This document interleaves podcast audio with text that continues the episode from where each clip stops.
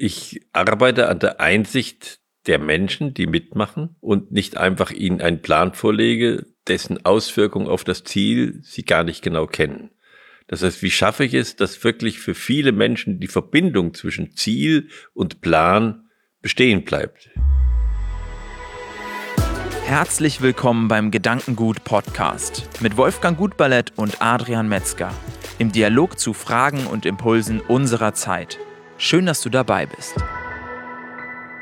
Wolfgang, auf deinem LinkedIn-Profil kann man sehen, eine besondere Fähigkeit von dir ist das Entwickeln von Strategien. Und das heißt, in der Folge lassen wir es uns mal nicht nehmen, mit dir genau über dieses Thema zu sprechen und den ein oder anderen Impuls auch für unsere Strategien daraus mitzunehmen. Lass uns doch mal einsteigen mit der grundsätzlichen Frage, was du eigentlich unter dem Begriff Strategie beziehungsweise Strategieentwicklung fasst und siehst. Ja, wozu braucht es überhaupt Strategien und, und wo sind die Strategien anzusiedeln? Ähm, wenn ich in einer bestimmten Situation bin und woanders hin will und möchte die Situation verändern, dann brauche ich einen Weg, der von da nach da führt. Diesen Weg muss ich mir vorstellen. Diesen Weg muss ich, muss ich beschreiben mit Blick auf das Ziel. Das heißt, ich verbinde das Ziel mit der jeweils gegebenen Situation und mache mir klar, welche Ressourcen ich brauche, welche äh, Zeit ich brauche, äh, welche Maßnahmen ich brauche, um das dahingehend zu verändern. Also es kommt ja eigentlich aus Militärischen der Begriff der Strategie.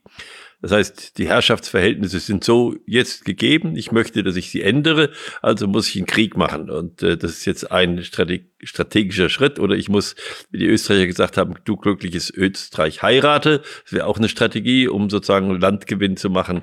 Also man kann verschiedene Strategien haben, um jetzt die Situation zu verändern. Und diese Strategie hat immer, muss immer eine Verbindung zum Ziel behalten. Und wenn ich sie entwickle, die Strategie, und das gut mache, dann werde ich auch erleben, ob dieses Ziel realistisch ist. Das heißt, habe ich das zur Verfügung, was ich brauche, um diesen Weg zu gehen? Habe ich die Menschen, habe ich äh, die Mittel, äh, habe ich die Ideen, um diesen Weg zu gehen? Und dafür ist die Strategie da. Die Strategie ist für alle Unternehmen eigentlich das Schwierigste, weil sie ist das Mittelelement. Und eigentlich ist die Strategie das, was am beweglichsten sein müsste, weil sich nämlich die Situation immer wieder ändert. Und weil sich auch die Wege manchmal ändern, weil es auf einmal neue Hindernisse gibt oder auch neue Verbindungsmöglichkeiten gibt. Ja, das ist das Wesentliche der Strategien. Würdest du behaupten, dass für jedes Ziel die richtige Strategie aus der entsprechenden Gegebenheit gibt? Oder braucht es gewisse Kriterien das Ziel, damit es dafür überhaupt die richtige Strategie geben kann? Ja, also Kriterien habe ich insofern genannt, dass ich sage, ich brauche, ich muss realisieren, ob ich die Mittel dazu habe, ob ich die Kraft habe, ob ich die Zeit habe, äh, diesen Weg gehen zu können. Und ansonsten kann ich die Strategie einfach nicht, nicht so fest lassen, weil, äh, wie ich schon gesagt habe, es gibt ganz neue Bedingungen auf dem Weg dorthin. Es gibt auf einmal, das war ja auch früher so bei den Kriegsstrategien, neue Verbündete, neue Situationen. Und sofort ändert sich die Strategie. Äh, wenn man sich überlegt, dass so ein 30-jähriger Krieg durch, durch wie viel Bündnisverschiebungen der gegangen ist und weshalb er auch nie richtig zu Ende gekommen ist, weil die Strategie hat nicht funktioniert und die neuen Strategien wurden auch nur so gebastelt und man hat einfach nicht richtig erkannt, äh, was die Voraussetzung ist überhaupt, um diesen Krieg zu beenden. Und so hat er eben 30 Jahre sich äh, hingezogen. Also da ist es wichtig, diese Strategie äh, immer wieder neu zu fassen, zu formulieren und zu überprüfen, ob das, was da drin steht, noch den Gegebenheiten entspricht und auch der heutigen Situation. Also wenn ich jetzt anfange, eine Fünfjahresstrategie zu machen und schaue nach einem Jahr, wo bin ich denn heute? Da kann ich ja nicht sagen, je nachdem, ob ich schon weit darüber hinaus bin, über das Etappenziel oder es gar nicht erreicht habe, dass ich Strategie lasse. Das äh, ist heute so in vielen Unternehmen, dass dieser Grundsatz gilt, eine, eine, eine Strategie darf man nicht verändern. Oder ein Plan darf man nicht verändern. Der Plan ist ja nichts anderes als eine ja in die Ressourcen, Realitäten und Zeiten umgesetzte Strategie. Ist ja das Ergebnis sozusagen, was ich dann äh, den Menschen mitteile, damit man koordiniert handeln kann, der Plan. Und ich muss dann die Strategie ändern und ich muss auch den Plan ändern. Und da gibt es eine eigenartige Hemmung zu sagen, ich darf den Plan nicht ändern. Ich denke dann immer, das ist wie mit einem Schiff, das losfährt, hat seine Kurs und alles festgelegt. Und auf einmal kommt ein Wind äh, von der anderen Seite und versetzt das Segelboot um einen Kilometer. Und äh, dann fahre ich weiter meine Strategie. Was ist die Folge? Ich lande nicht in dem Ziel, was ich mir vorgenommen habe, sondern ein bisschen woanders. Da ist die Frage, was, was dann wichtiger ist, die, die Zieltreue oder die Strategietreue? Genau.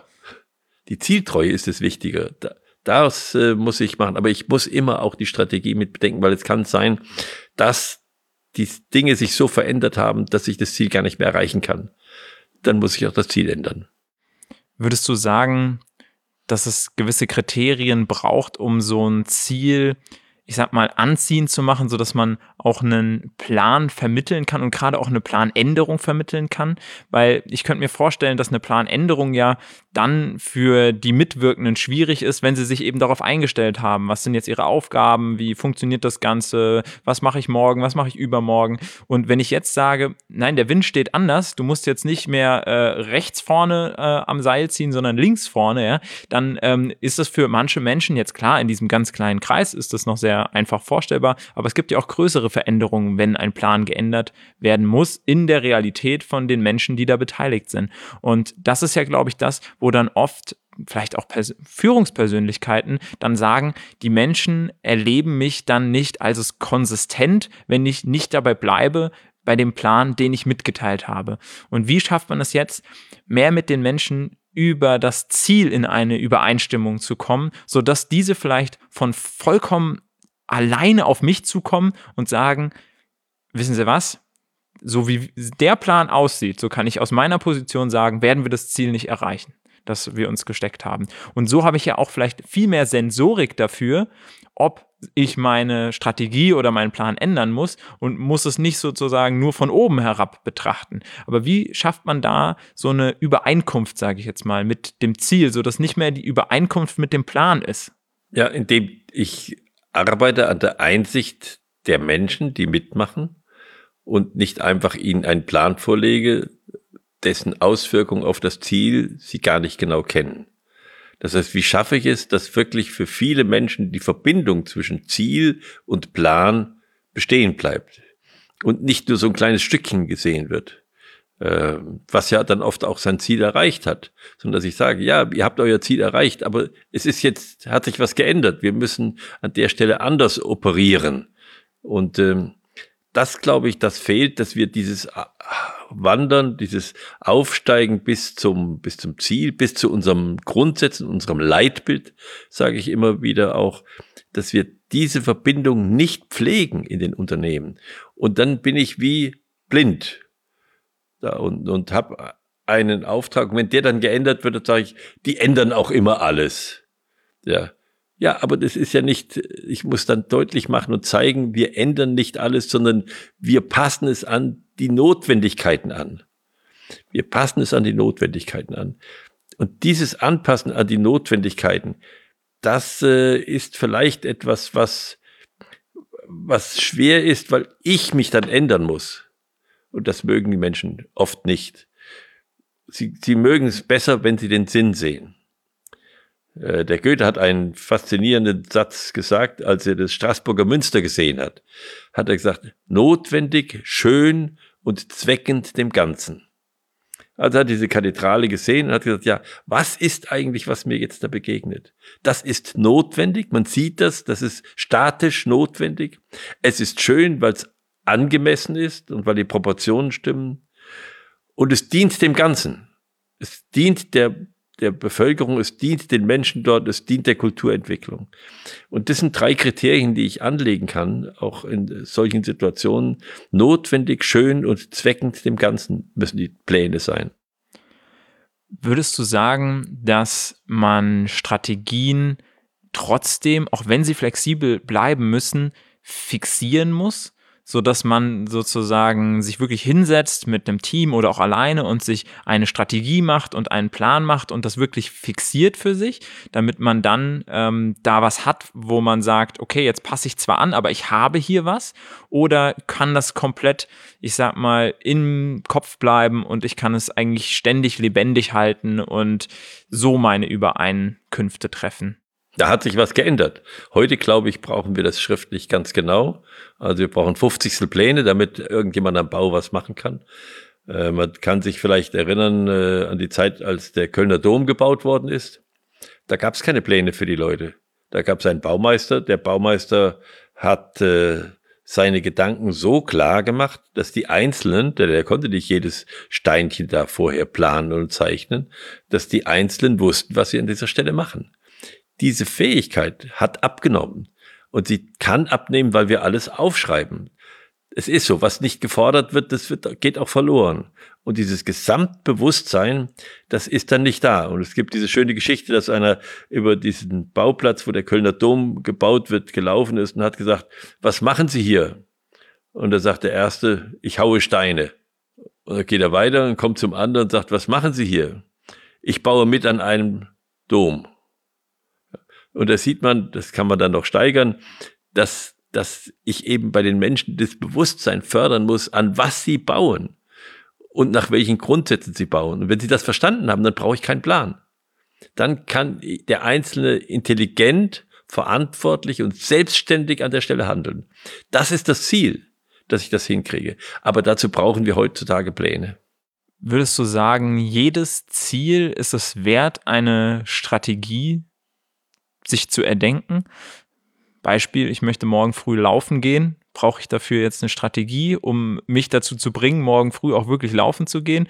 Und ähm, wo sagt man vielleicht auch, da ist der Aufwand, eine Strategie zu entwickeln, viel zu hoch. Da muss man irgendwie schauen, dass man viel eher irgendwie Gewohnheiten oder sowas etabliert.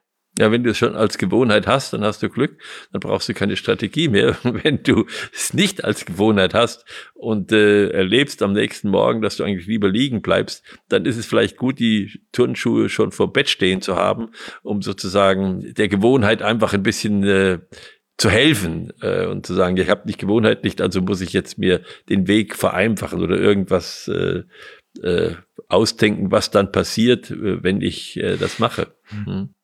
Gibt es da Tipps von deiner Seite, wie man zu so einer Strategie kommt? Also wie muss die Denkweise sein, um dann vielleicht auch im, im Kleinen zu üben, jetzt mit dem Laufen gehen, aber natürlich auch große Strategien für ähm, große Ziele, die man sich vorgenommen hat, auch umzusetzen? Wie schafft man es tatsächlich, das übereinzubringen, was du sagst, was so eine große Kunst ist, was so eine große Schwierigkeit ist, diese beiden Dinge, die jetzige Gegebenheit mit der zukünftigen Vision, mit dem zukünftigen Ziel, was man sich vorstellt, zu verbinden?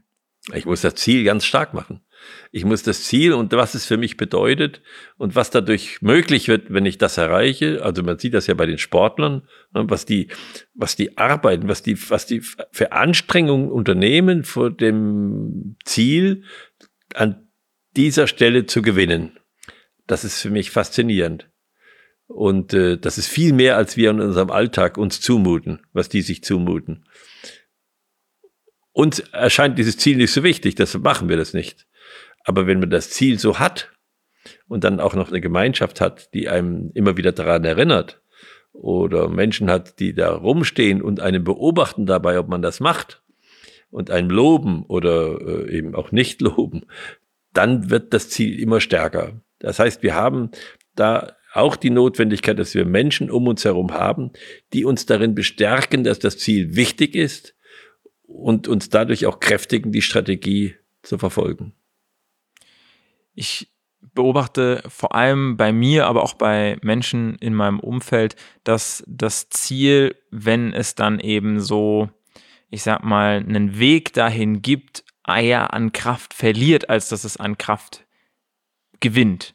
Also ich sag mal, wenn für mich aus meiner Perspektive ein Ziel noch erstrebenswert ist, solange ich den Weg noch nicht kenne, ist für mich das Ziel immer dann weniger erstrebenswert, wenn ich jetzt genau weiß, wie ich da hinkomme.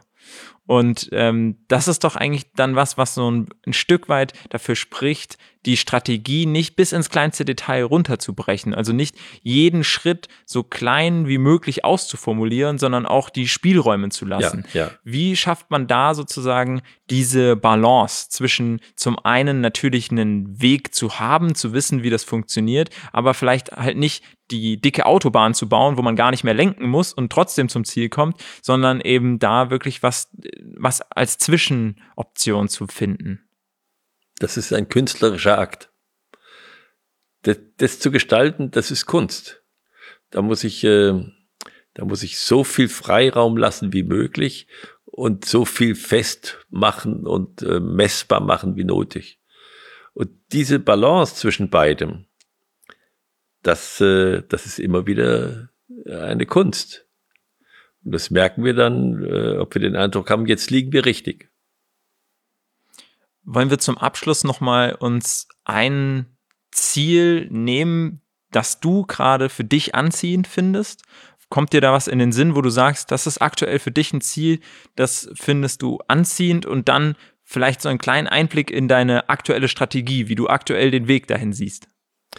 Ja, also äh, ich nehme ein, ein kleines, ein kleines, aber wichtiges Ziel. Ich bin der Meinung, dass wir an dem Umgang mit unseren Böden etwas ändern müssen. Wir brauchen eine regenerative Landwirtschaft. Wir müssen dafür sorgen, dass die Böden wieder CO2 aufnehmen, dass sie Wasser aufnehmen und halten können und dass ihre Fruchtbarkeit gestärkt wird. Das ist äh, lebenswichtig für uns. Und meine Strategie ist, in Zusammenarbeit mit anderen Menschen, die das auch machen, diese regenerative Landwirtschaft, das ist eine ganze Bewegung in Deutschland und auch in Österreich und Schweiz, dass ich jemanden finde, der mir hilft, weil ich bin nicht so dicht da dran, das konkret umzusetzen und in Verbindung mit unserem Forschungsinstitut Qualis eine Stelle einrichten, wo wir jemanden haben, der angefangen von der einfachen Bodenuntersuchung, der sogenannten Spatenuntersuchung, bis hin zu einer Dokumentation über die Humusentwicklung im Boden nicht nur Biolandwirte, sondern auch konventionelle Landwirte dazu anregt, in diesem Punkt Fortschritte zu machen. Und ich glaube, da merkt man dann auch bei dir, dass ähm, du eben nicht nur deine eigene Kraft oder deine eigenen Ressourcen eben siehst, sondern auch dann ähm, ganz bewusst erkennst, um das Ziel zu erreichen, brauche ich andere Menschen. Um ja. das Ziel zu erreichen, brauche ich eine Gemeinschaft. Muss ich offen sein, dass ich auch ähm, mein, mein Ziel erstmal mit anderen, ja, mich mit anderen über mein Ziel verständige und vielleicht der ein oder andere, der da auch vielleicht einen tieferen Einblick hat oder schon mal Dinge versucht hat, mich dann auch nochmal in meinem Ziel vielleicht auch ein bisschen orientiert und ähm, da eine neue Perspektive bietet. Aber ich wünsche dir auf jeden Fall ganz viel Erfolg dabei. Ich glaube, das ist ein, ein wichtiger Punkt und falls sich jemand dem Ziel da anschließen kann oder den ein oder anderen Impuls dazu beitragen möchte, der findet gerne auch hier in der Videobeschreibung oder auch in der Podcast-Beschreibung entsprechende Kontaktmöglichkeiten, um da dir ähm, ja auch eine Unterstützung dazu zu bieten oder vielleicht auch einfach daran mitzuarbeiten. Vielen Dank dir für deine Impulse. Ich glaube, da hat jeder was für seine eigenen Strategien mitgenommen und wirklich da diese Verbindung sich ganz deutlich zu machen, dass Ziele nicht Wünsche bleiben, sondern wirklich erreichbar dadurch, dass wir uns einen Weg denken und dann diesen Weg gehen. Vielen Dank dir, Wolfgang. Vielen Dank dir als Zuhörer, Zuschauer, dass du mit dabei warst. Schau gerne auch bei der nächsten Folge wieder rein, entweder auf unserem YouTube-Kanal Gedankengut oder du findest den Gedankengut Podcast auch auf allen Podcast-Plattformen. Und wir freuen uns, wenn du beim nächsten Mal dann wieder einschaltest.